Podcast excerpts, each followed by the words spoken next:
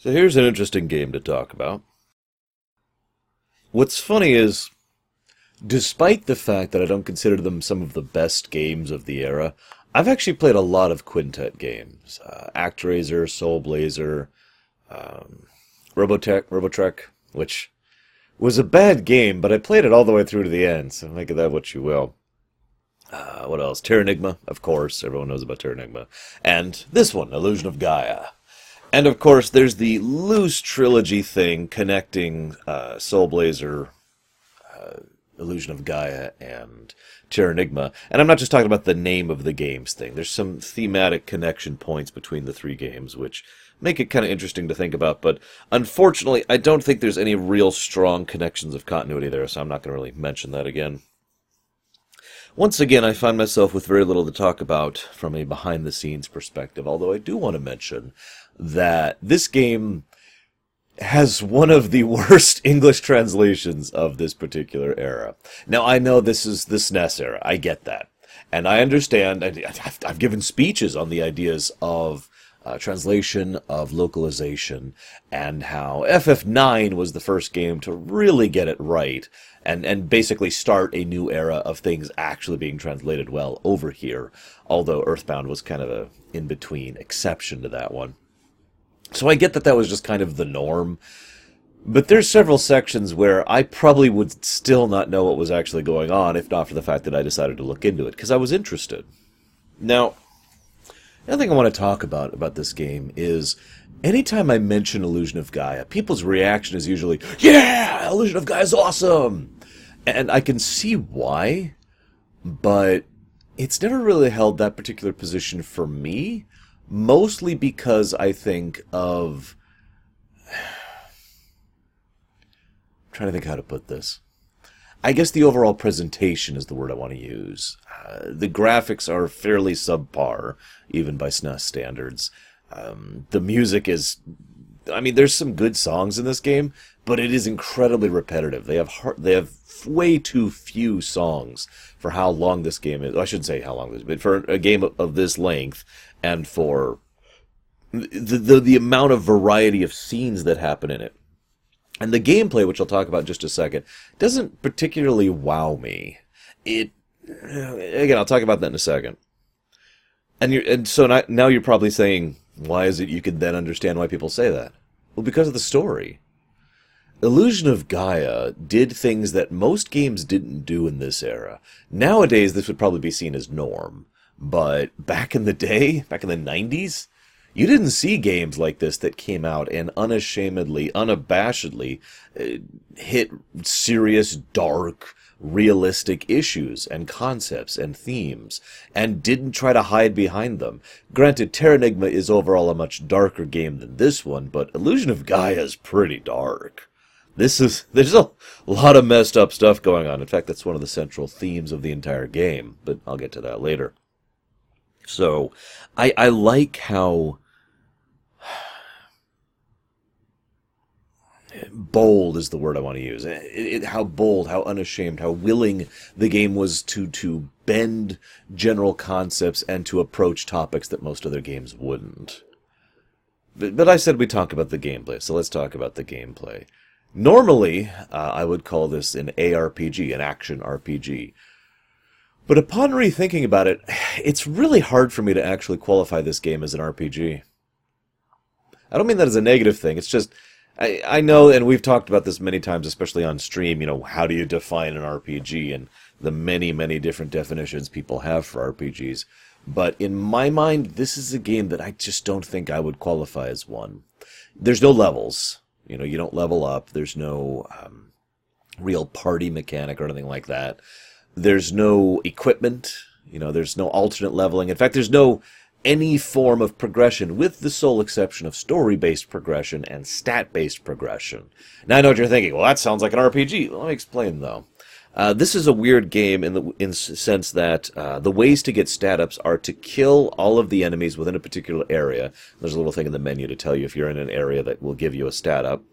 Uh, there's uh, some of the gem gifts you turn in to the Soul Blazer uh, boss can give you a stat up. Uh, there's certain hidden actions and events you can do in some of the towns, and some of the bosses give you stat ups, and that's it. So, uh, for the most part, your stats just kind of naturally progress as you go through the game. There's no real leveling or progression of stats other than that simple increase. In addition to that, as I mentioned before, there's no inventory whatsoever. Uh, okay, that's a lie. There's no equipment whatsoever, and the inventory is pretty much universally for the, the healing herbs, of which there's only 12 in the entire game, by the way. There's no currency, there's no purchasing or anything like that. There's no repair mechanics, there's no anything like that. Um, and the inventory is seems kind of limited, especially since you know quest items and whatnot go in there as well. However, you can send off gems whenever, so that little hurdle was bypassed, thank God. And then there's the way that they do the power progression. I actually kind of like this system, if I'm being completely honest. The, the, power progression specifically. I've used similar systems within my own uh, stories uh, as a DM for D&D or P&P or whatever, where you, certain things have happened in the story and as a consequence of that, you now are stronger in some specific way, usually gaining more abilities. And that's exactly what this game does. Periodically, you go to talk to Gaia, and Gaia's like, look, hey, hey, listen, I, I got something. Got something for you here, man. We're cool? And you're like, yeah, we're cool.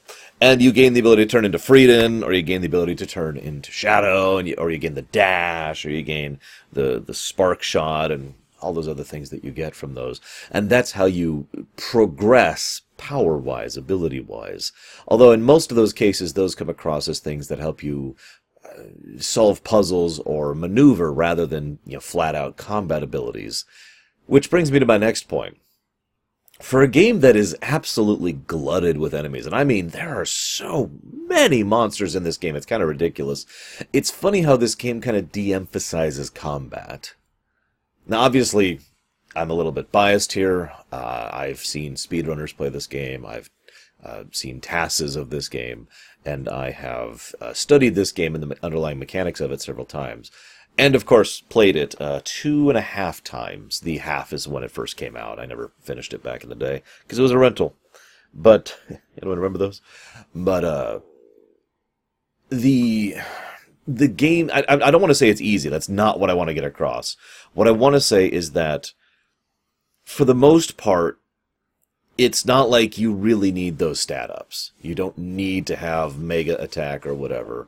You know most bosses only have so much health and even if you're only hitting them for one a smack with your flute you will be able to kill them especially if you know their patterns I also want to add that way more of the emphasis is on the, uh, for lack of a better term, adventure mechanic. So the dungeons you'll i'm not going to talk about that as i'm going through my notes here like there's several sections where i mention something and then you go through two full dungeons and then i make another note after two dungeons of content because there was nothing to talk about during that section. Percentage wise the overwhelming majority of this game is set within the dungeon landscape. The idea of here's the rooms there's the goal a to b. And uh, it feels like a, a like a, a Zelda light almost. This is a good time to talk about puzzles. I, have been meaning to talk about this for a while now, and whenever I do finally do the Zelda lore run, I will probably bring it up there as well. But puzzles in a game are easy to define, like straight classic puzzles. You know, a Rubik's cube, that's a puzzle. Um, You've got a gallon full of two gallon, you know, a, a, a, jug full of two gallons of water and a jug full of one gallon of water. How do you make this into a, a three gallon thing or whatever? You know, that's a puzzle. That's a classic, typical puzzle. It's something that's divorced from the situation, separate from what's going on, and it's basically just there to brain tease you. And there's usually a certain number of such puzzles that exist. The most classic and understood one, like ever, is here's two people. One of them always lies and they will tell you which way to go. You know, that kind of a puzzle. That's a puzzle. This game, and what most games that I, I feel really do puzzles well implement, is uh, something completely separate, which I usually refer to as a Zelda puzzle. Because Zelda does that all the damn time. Um, most notably, really started with LTTP in Link to the Past. That's when they really started, and Ocarina, excuse me, Ocarina, uh, really continued that, and that's been a trope in the Zelda series ever since. Uh, in fact, as, as, much as I've spoken negatively about Skyward Sword, I will say that Skyward Sword has some of the best Zelda puzzles I've ever seen. and it's hard to really define a Zelda puzzle, but, but generally a Zelda puzzle is something where you have to rejigger or remaneuver something within the environment, something that could be seen as being an aspect of the lore, or is built into the dungeon or the terrain or the boss. And once you figure that out, that opens up a path forward. It's a little harder to define, but I bet most of you would know what I mean just by the term Zelda puzzle. So, getting back to Illusion of Gaia, I believe that this game was trying for more of a Zelda puzzle approach. You know, okay, you kill these enemies, and then little thing goes over, and then a path opens.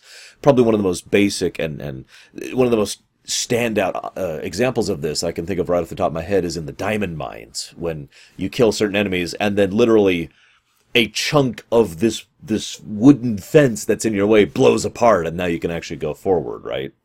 So it's not quite fully within the environment like a true Zelda puzzle. And as I was replaying this, I kind of forgot how very basic most of the puzzles are. For the most part, there's kill things to progress, hit a switch to progress, hit a distant switch to progress, or like the dash puzzles. And that's kind of it. I it's funny because I'm not really saying it as a negative thing, but again, it kind of contributes to why I just don't have that much to say about the dungeons. In fact, I am now done talking about the dungeons. Uh, what I do want to talk about is the overworld. This is one of the weirdest types of overworlds I've ever seen in a game.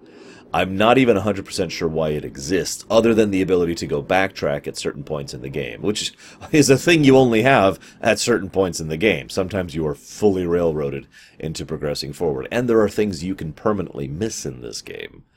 So, for those of you who have not played this game, the overworld basically exi- is you are at point A, you say, I want to go to point B, and then you go to point B, and that's it. There's no random encounters in the overworld, there's no exploration, there's no nothing. I've actually seen pictures of the overworld map, it's very small. And that brings me to my next point. Illusion of Gaia is a relatively short game, that's why I had to correct myself earlier.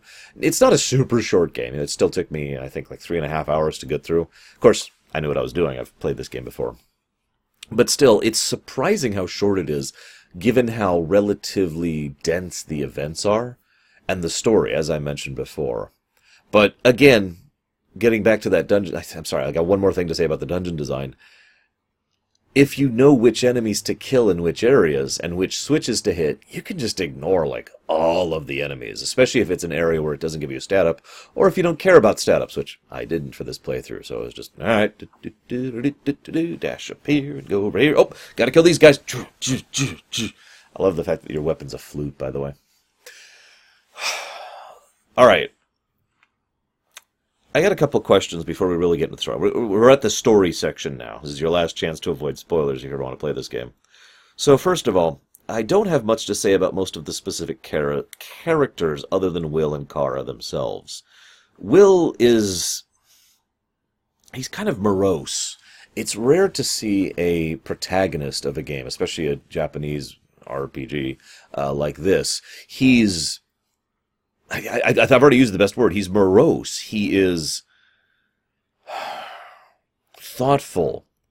He considers his actions very carefully. He's actually quite normal despite what he goes through and despite what happens. He's not some, I'm a kid from a village and I will grow up to be a great hero. No, he never really becomes that great hero. And I don't mean that as a negative thing. He stays the kid the whole time, but he does mature you can tell by the way he speaks, and, the, and we actually see his own thoughts at certain points in the games, that he has, for lack of a better term, grown up throughout the course of the game. It's also implied in the backstory and, and the way the game is presented that Will and Kara are two of the few, uh, let's call them real humans. In other words, humans who are unaffected by the comet, and thus what most people should be the the general gist of this being that people should be generally good people, and that is one of the undercurrent themes of the work. Um, I also have a quick question. I'd love to hear your guys' thoughts on this because this isn't like solidified in anything. I, I, did look into the original Japanese translation for quite a bit of this game to clarify some points, and they didn't actually clarify this one point. So, what do you guys think? Is Freedan and Shadow are they separate from Will? Uh, to explain this a little bit better, do you think Will just kind of changes shape and it's still Will walking around in a different form, or do you think he effectively is supplanted by Freedan or Shadow when that happens. Now we do know Shadow was one of those uh, super bio mega tech things that the ancient empire, which is probably from Soul Blazer, uh, crafted alongside the comet. So I'd personally lean more towards the idea that you're basically assuming a new form, but as you're walking around as the knight, it is still Will basically walking around in a really weird equivalent of a mech suit, you know? That's my opinion on the matter. I also, uh, so Kara is another interesting uh, character. Kara, of course, starts off almost painfully innocent. She has an, she actually has my favorite quote of the game too. I'll get to that later. But she has a nice quote early on as well, where she says, "I too am imprisoned." Uh, paraphrased, "I too am imprisoned by a prison whose walls are gold and silk," and I kind of like that. And there's some really dark undercurrents there. The, I mean, when you first find her, one of the first things that happens is the king sends soldiers to basically pick her up and carry her back home, against her will, it's worth noting. Now, that by itself doesn't sound bad. I mean, if your, your child runs away from home, you want to bring them back, right? But given the queen's usage of the jackal, given the king's general descent into mindless greed and rampant war warmongering, well, this sounds a little bit more like she's basically a property and an object of the dynasty that the king and queen want to maintain, and therefore she effectively has the uh, Kara effectively has no rights or uh, privileges or is considered a sentient sapient being, uh, at least by her parents, as a consequence. Stupid thing. As a consequence of, of how they perceive her. In other words, not just imprisoned by silk and gold, but by social constructs. yeah. Um, so I have a thought about this game, and it, it didn't really occur to me until I was a decent ways into it. I'm going to share it now. Illusion of Gaia is a great game of moments. I kind of already hinted at this because it's like, you know, impacting scene, impacting events, and then dungeon, dungeon, dungeon, and then impacting scene, impacting events, dungeon, dungeon, dungeon. It follows that pattern for quite a while. So, uh, one of uh, the, part of the the consequences of this is the plot tends to meander a little bit, and I I know meandering. the like I've I've actually more than once going through this game, I found myself just thinking, why why is this happening now? Like, okay, they're on the ghost ship, but it, it's actually set sail, but they're all dead. So that was all. Oh, that was all just psychic projections or whatever. But now we're being attacked by the Leviathan, which which ate him. But okay, now huh? And now we're over here. Oh, hang on, I passed out on the raft, but now we, we made it back to town, and and some of the events just kind of go like okay, we we fall from the sky uh, the Sky Garden. All right, we, we're caught by the plane. Yes, way to go, Neil. Wait, we're crashing. Quick, eject. Okay, now we're in this palace under the sea. Let's go through Mu. The, the sequence of events just feels kind of weird to me, a little disconnected. I've often wondered if that's part of, uh, partially because of the translation issues, that maybe the, this is smoothed out a little bit more, or if this is just set piece to set piece kind of writing. Because again, it's a game of moments. And I'm going to talk about those moments as we go down here, and then I'll finish up talking about uh, my thoughts on the ending and the major theme of the work. Themes, excuse me. So, first of all, uh, right early on, there's a scene where you are approached by the king, and the king says, Give me what I demand, or I will kill you horribly. He doesn't quite say it like that, but he's very obviously evil, capital O, capital E. Tosses you in prison. Now, what you have to do is you have to wait. Now, I know that sounds really mundane, but again, I want to remind you this is the SNES era of video gaming. Do you know how rare it is for a video game to force you to wait? Yes, I know Earthbound did it too. But I'm serious. Think about that for a second. At the time, it was considered like a, a disaster idea from a uh, from a game design perspective. To force the player to just sit and wait for events to unfold was considered antithetical to the very concept of a video game, of interactive media. And maybe I'm just weird, but I remember when I first played this, the rental, you know, back in, uh, well, I'm not going to tell you where, but back where I used to live at the time, and my friends Joel and Vincent, I was talking to him about this, and, and we all had the same general reaction of, oh my god, I can't believe the game made you just sit there and wait. Actually, it just occurred to me FF6 did a similar thing, although to a much smaller extent, but to same impact. Because it's done to force you to really feel the moment. And I actually agree with its usage here in Illusion, of Gaia. If you'd gone to the prison and then immediately been like, all right, here's Lilly and she's going to get us out, it would have felt lacking. Like, all right, and it would have had no impact. It's just, oh, well, he threw us in prison, now we got to get out. In fact, another game I'll be talking about uh, previously or after this, I can't remember because I'm doing these out of order relative to how they're coming out. Uh, Secret of Mana had a similar instance where you get thrown in prison and then you can go talk to the guard and immediately get out of prison. Just bam, immediately. Just it, loses some of the impact as a consequence, forcing the player to sit there. And it's not too long. It's like 40 seconds, I think, total.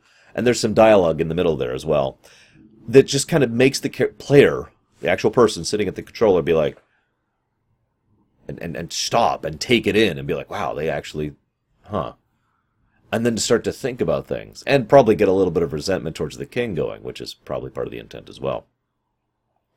So now we're going to skip forward a lot. Like I said, I don't have a lot of thoughts for everything, but I mentioned the gold ship section. Uh, we get to the gold ship and we talk to all these people. They all speak in these uplifting tones about how great it's going to be to go undergo this this great voyage and this journey that they're really looking forward to, and then they all die. Uh, or more accurately, they all died, past tense, long before you got there. And then we lose our first, I hesitate to use the term party member, because again, there's no real party in this game, but we lose Seth. Seth is knocked over and gets eaten by the Leviathan, which gets weird later, but we'll get to that when we get there. And the whole thing gives an impression of people who wanted to accomplish more people who wanted to reach out and with great ambition or great hope failed miserably. It's part of that theme thing. I'll get to that more later. So then we get to the raft section. I can say without hesitation that the raft section is my favorite part of this entire game. Um, again, this is actually a decent ways in. Like I said, I'm skipping all the dungeons in between. Uh, you get to the raft section, and for a bit, you're forced to just sit there. Oh my god, nothing to do. Nothing you can do. You're just sitting there. And you talk with Kara and you have these discussions, and then it goes black, and then it comes up and you're still on the raft. And then you talk some more and it goes black and comes up, and you're still on the raft. And then there's all these events that happen on the raft. There's like three or four separate events. So I want to talk about this uh, ostensibly. First of all, Kara has her first few steps of real character growth here. Uh, so does Will, actually. Um, one of the best examples here is Will is the kind of person who has a set of ideals that he adheres to. You don't see a lot of this. It's not all the it's not all through the, the work, but he clearly is the kind of person who doesn't want to compromise on his ideals. And Kara is the kind of person who is sufficiently innocent, naive, or both, to the point where she doesn't really want to acknowledge reality. The the the scenario on the raft is the first time she is forced to acknowledge reality. She has to kill those fish and eat them because they are starving and dying. Oh, another fun little point here. Uh, as the raft scenes progress, your health slowly just kind of goes down and down. Nice touch there, video game uh, game and story integration moment. So they finally acquiesce to eating the fish, and then and, and and it's treated as this big deal, and I kind of like that. Remember, these are kids. Now, I know that doesn't mean much because so many main characters in so many games and shows and books and movies are kids, but this game actually treats them as if they're kids. Uh, was it like 14, 15, I think? I, I can't remember off the top of my head, forgive me. And so they are naturally squeamish about killing and eating fish, especially since they don't have any proper way to cook them on this raft in the middle of nowhere. But on top of that, of course, they don't want to kill to survive. It's, it's part of both of their mindsets. They only do so when they are literally dying. And this comes up again when the sharks start circling them. This is actually a nice little bit, too. The sharks are circling them, and, and the very generic danger music plays. Again, I really wish they had more music for this game. And so they're like, oh my god, the sharks, what happens? But it turns out nothing. Nothing actually happens. The sharks aren't here to hurt them or kill them because the sharks aren't hungry. And they have this whole philosophical discussion about the nature of people and man and and how uh, so many men have gotten to the point of greed or avarice. In other words eating when you're not hungry to to really bear it down to one of the most basic fundamentally understandable concepts in human existence. This is one of the reasons I like to use food as analogies when it comes to my show and in real life for that matter because food is a near universal constant almost anyone in the entire world could understand a food analogy. And that's what they do here with this scene. Most of the people who are consumed by greed or evil or whatever eat when they aren't hungry. So then uh, Will passes out, and then you end up in the town. It's like, uh, that's kind of strange. I do want to share a quote here. Uh, this quote actually shows up in in the uh, following town, and it's a quote that I've remembered, paraphrased, of course, ever since I first uh, saw this game. It's a great quote. Forgive me. Uh, I'm going to try. I, I wrote it down here. It's awful when someone loses their life. What took years to put together is destroyed in just one moment. I like that quote it's it's rather applicable in several situations, and it just kind of speaks to the simplicity of the matter. She says it in relation to the many wars and conquests that her king has been doing, eating when he's not hungry. So then we go to uh, I don't know how to pronounce this. Frisia is how I've always pronounced it in my head. It's it's one of the next major towns. And it's this big burgeoning city. It's probably the most urban area we see in the entire game. You know, tons of people, tons. There's actually quite a bit of stuff to do. In fact, you can be really evil in this town if you want to get all the red gems. You need to literally sell out one of the slaves. Isn't that nice? Um, but of course, I've already given away the big point, and that's the fact that this place is a dump. It's it's actually funny because they go out of the way to make it look nice and shiny and pretty you know, it's got the little leaves going, and the and the like the intro area when you first pop in is nice and and basically looks like a nice. God, I, am trying to think of a better word here. An idealistic uh, pseudo utopian area. Okay. But then when you further go in, you see the trash littering the streets. You see the shady looking characters. You see the people who are just roaming around or criminals. And of course, and this is the big one, slaves there is an absolutely huge slave trade going through here, and people are being kidnapped against their will and sold into slavery. And it's treated exactly as horrible as it is. And again, I like that. I like the fact that they didn't shy away from that, that they just showed this horrible thing and how horrible it really is. And of course, this also kind of ties into Neil's story a little bit. We don't really find out about Neil uh, more until later, but Neil is actually one of the heirs of the Rolek Corporation. And the Rolek Corporation is, is this big, massive, wealthy enterprise of doom, the most wealthy corporation on the planet. And Neil uh, is this pseudo brilliant engineer. I'll talk about that in just a second. But the Rolek Corporation, it is implied, although never outright stated, ba- excuse me, basically got started on the backs of the slave trade.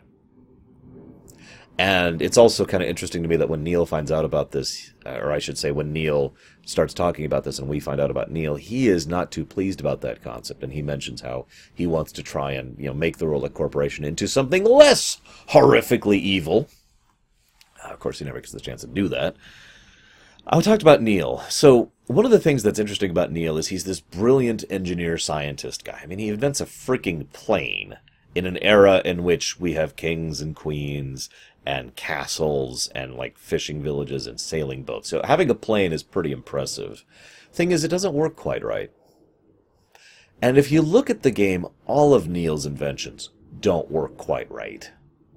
I think that's also part of the overall undercurrent theme that I've been referring to several times here. The idea that Neil, under other circumstances, would be this brilliant inventor, but he just can't seem to make it work. There's just something off.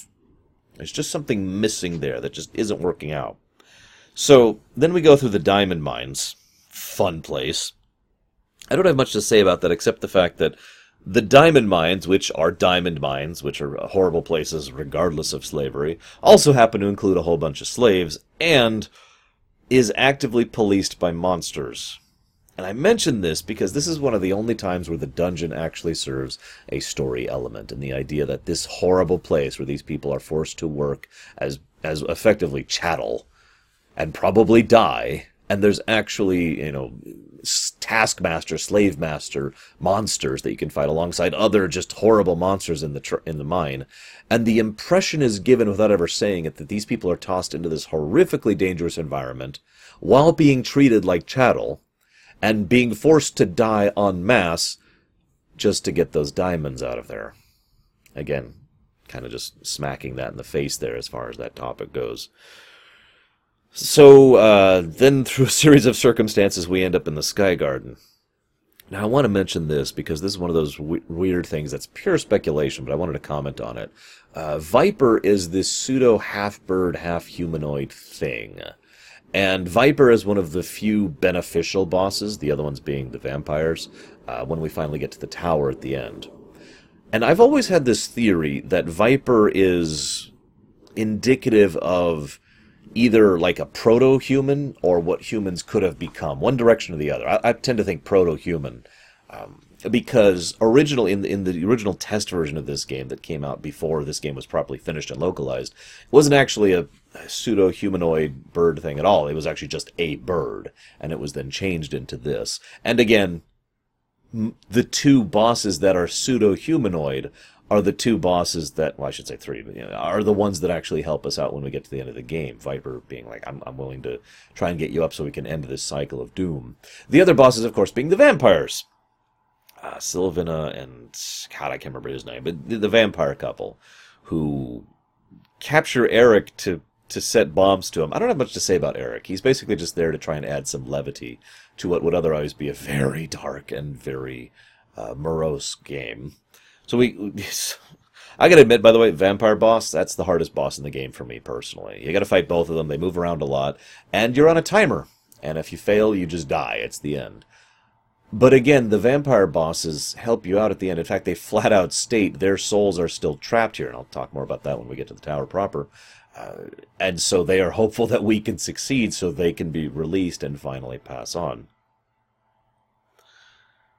Uh, so I actually kind of, excuse me, I kind of skipped over something here. Uh, let's also talk. So there's the Mu area, you know, which they don't explain at all. I have no idea what's going on with that.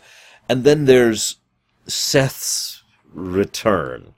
Now I know in the English translation it says that he was eaten and then like became or whatever the, the, the Leviathan. And I know in the original Japanese translation the idea was that he became a Leviathan directly. I have no idea where they were going with that or why that's a thing. Maybe it's just a freak mutation. I guess the comet is in orbit now, so that that kind of thing could happen. It's just probably the weirdest thing in the overall game, and it's the one thing that just makes me go every time I see it.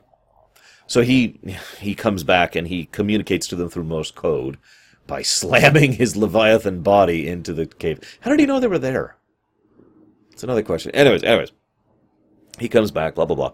Um, then there's actually one little scene, and I know you're going to make fun of me for this, but there's this nice little scene. Uh, Lance and Lilly. I haven't talked about them much this whole game. But I kind of like what they did with this. Lance is just a guy. He also lost his father in the expedition to the Tower of Babel. And Lilly is one of the uh, Itory tribe who naturally has the ability to turn into a little flower seed thing. I don't know why she has that ability, but she does. And she's the one who helps us escape from the prison earlier in the game. So she's actually been with us pretty much since the beginning. But what I find interesting about that is it seems just like an off the wall ability that comes out of nowhere, but it's useful in quite a few puzzles throughout the course of the game and in, several story sections as well. But its best usage, in my opinion, is right towards the end, where I think we're in the Wall of China at this point. I'm trying to remember because so many of these dungeons just blur for me. Uh, where she's talking with Lance, and and the two have been growing closer the whole game. They've had some pretty you know, decent amount of interactions for how little dialogue they have overall. And Lance pretty much flat out admits that he has fallen in love with her. Now, I'm not one for romance in my games. I think I've made that clear many, many times. But what I like about it is in response to this, she immediately turns into the seed thing. And he's like, oh god! And something about that just struck me as so appropriate because the reason she does this, and she states this flat out, is that she doesn't want him to see her face right now because she's crying. And so she transforms, and several times previously in the game, she would transform and fly away to get away from him. So this is her finally just. I'm not. Gonna, I'm not going to leave this time. I just. I don't want you to see my face right now. And then she transforms back, and it was just a nice little scene. So, uh, quick little thing. You're probably noticing a trend here. When we get to Watermia, there's the gentleman. I can't remember his name. I just played this game. Who is plays the Russian glass game. Uh, for those you know, it's basically like Russian roulette. The idea is one of these glasses is poisoned, you know, drink, drink, drink, and whoever drinks the poison glass, you know, dies, and the other person gets all the money. Now, they never really explain this correctly, but the implication, the intent here is that there's this guy who's the reigning champion at this, and you happen to be a psychic, so you can kind of, or uh, not just a psychic, I shouldn't say it that way. You have mental powers, just like a huge aggregate of mental powers, so you know which one is poisoned. Uh, so you can obviously win this game. And the guy's like, no, I, I kind of want to lose his intention is that he has somehow arranged the gambling on this so that he has a large amount of money that will go to his family when he dies. And that way they will be taken care of because he already has a terminal disease, so this is cool for him, right? Now, what I like about this is this is the kind of thing that is very uh, interesting and very well presented overall. It's one of the better scenes in the game, I'd say. Especially since when he finally does die, no one's happy I kind of like that in its in its own horrible way. He felt convinced that this is the only possible way he could do this, and yet when he does, his family can't stand his loss. They knew they didn't have him forever anyways. He already had a terminal disease, but the money is not something they wanted. They wanted him. And when you encounter his soul later at the Tower of Babel, he admits that being dead and stuck there is worse than living with the terminal illness. So then we get to ah the village, ah, the cannibals. Now this scene was completely changed in the English translation. This is the biggest change, bar none, in the game from the English to the original Japanese. In the original English, it's just like there's these tribes of people, and and Hamlet kills herself to to give them food, and it's a big scene. It's well done, but it's a little more poignant in the original intent because, as I think I've already mentioned, it was a village of cannibals. But it's presented brilliantly. Again, this is this is some of that complex storytelling and that hitting issues very difficultly because these are not people who are cannibals by choice. These are people who are starving in a dying and dead land, who have no food, and who other people have basically willingly sacrificed themselves in order to be food for their surviving members. It's one of the reasons why most of the people left in the village are implied to be very young because the elders let themselves die so their children or grandchildren can live on. In other words, they do not wish to be cannibals. They simply are presented as having no other choice. Which is kind of a twist, again, isn't it? You kind of see this theme repeating throughout this game. So Hamlet then kills herself and jumps. She's a pig. Uh, jumps on the fire. For those of you not aware, I'm not talking about a person. Hamlet's a pig. Uh, Hamlet jumps on the fire in order to kill herself and roast herself alive so that they will have food to eat. Not just so they won't eat the party, which was the immediate threat, but so they would at least temporarily not have to eat each other as well. Once again, we're seeing this repetition of things being just off, just not quite right overall. This is a good time to mention that this was the exact moment where I thought, this is a Dark Souls game in its own right. Hear me out most people, when they make that phrase, they're referring to difficulty. I think I've made my opinion on that matter clear. I'm not going to rehash it. Um, when I think of a Dark Souls type game, I think of a world that's wrong, that's a corpse, uh, a, a lurching, diseased, rotting beast that is barely struggling to carry itself forward and probably shouldn't because it's it's wrong. It is literally an aberration. And that's what we're seeing throughout the course of this game. At every level, at every layer, with the exception of Will and Kara, everyone is just a little bit off. Everything's just a little bit wrong. And we've got this horribly unpleasant, rotted, diseased, corpulent corpse of a planet. And Gaia herself flat out admits, this, this is horrible. I am suffering the game posits the idea that Gaia, as in the overall planet, exists as a cohesive entity. one singular sentient sapient being, which has many sentient sapient beings living on top of it. Ergo, even the planet is having this same wrongness applied to her. I'll talk more about that in a minute, too. So then, wow, I'm almost done. I, this is kind of a short game, forgive me. Whoops. Uh, so then, one of the next things that happens is we get to the pyramids and we kill the jackal. This is another scene that a lot of people, I've, at least back in the day, talked about. I heard this talked about at school. I heard this talked about uh, all over the place in magazines at the time and in message boards. The jackal, you, you activate a trap, which they actually mentioned earlier if you're paying attention, and the jackal burns alive right in front of you. And this is a SNES game, so it's not exactly super graphic, but it is surprisingly graphic for a SNES game. He is lit on fire, and he c- tumbles forward, and he starts, and he, you can see his eyes, and he starts trying to drag himself lurchingly forward towards Carl. Like, I need to get burn, burn, burn. It's just this mess.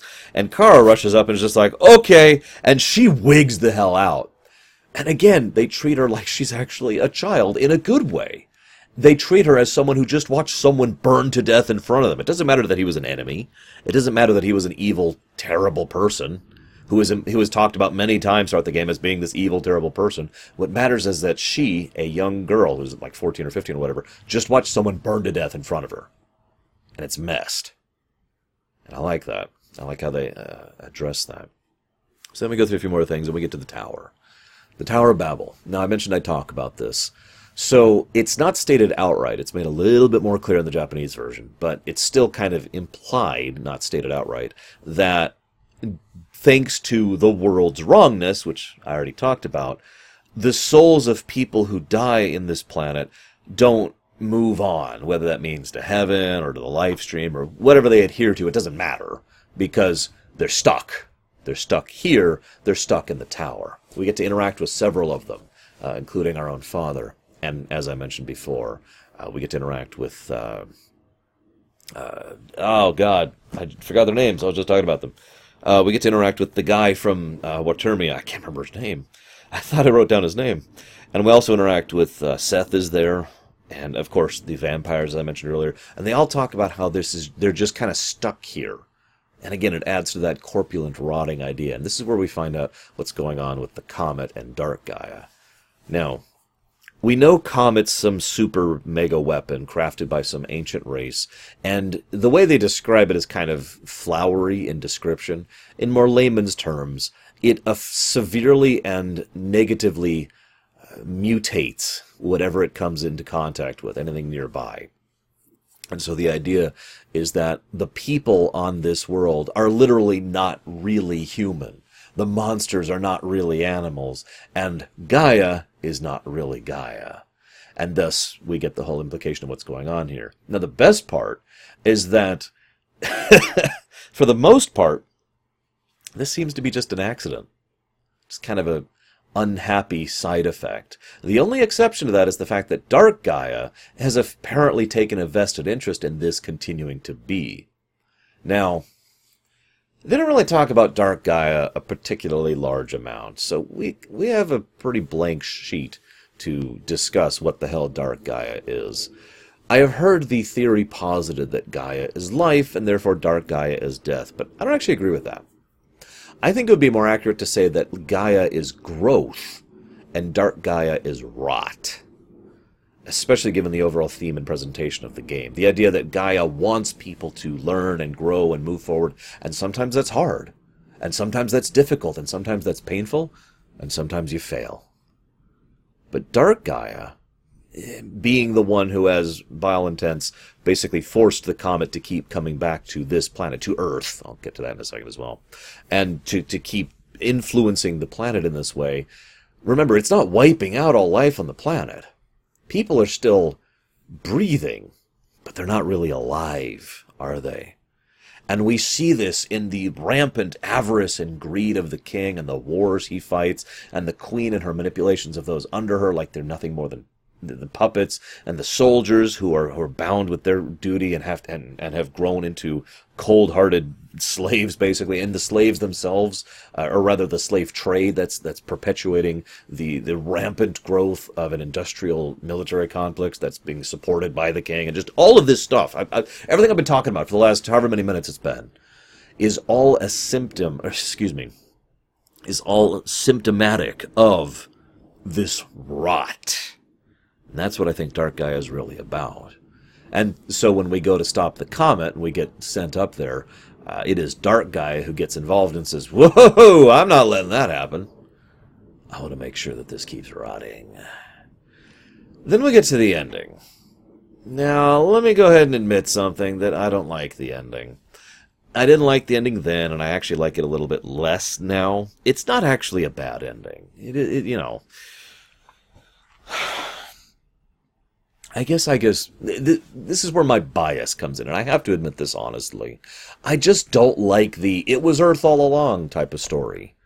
By the way, this this occurs on Earth, as in real life Earth, and I've I swear I've seen that so many times. There's so many examples of games and anime and books and movie and shows where you know fantasy type thing or sci-fi type thing, and oh, it was actually Earth, or it was supposed to be Earth, or it's going to become Earth I, am not actually going to name examples because I don't want to spoil anything for you guys. other than Planet of the Apes, of course. But no, I, I, don't want to spoil any other games or whatnot. But there are several other games, and I'm sure some of you can come up with one as well, where they have the similar plot twist. Now, now that I've got all that out there, I want to admit this is probably one of the better examples of "It Was Earth All Along" that I've seen personally, because the whole it, it fits perfectly and seamlessly with the main theme of the work. The idea that this is Earth poisoned. This is the rotting, corpulent, decadent, wrong Earth, where everything's just off a little bit, right? And so this is the world we have. It also kind of helps explain why we have things like the Wall of China and Angkor Wat and all that here. Because this is the exact path that Earth would have taken if it had been poisoned from the very beginning. When we remove that poison, because of timey-wimeyness, uh, Earth is retroactively healed. And thus, Earth follows the type of progression, uh, societal, technological, personal, uh, natural progression that it was supposed to. In other words, that it was meant to undertake the natural progression into real life Earth. Even then, Gaia mentions that she's sad because you know no one knows about her, no one mentions her. But at the very least, it is presented as a much better outcome than the corpse that was heaving forward previously. I really like this game. Thank you guys for giving me a chance to go back through it. Hope you enjoyed my meandering discussions about it. I'll see you guys next time.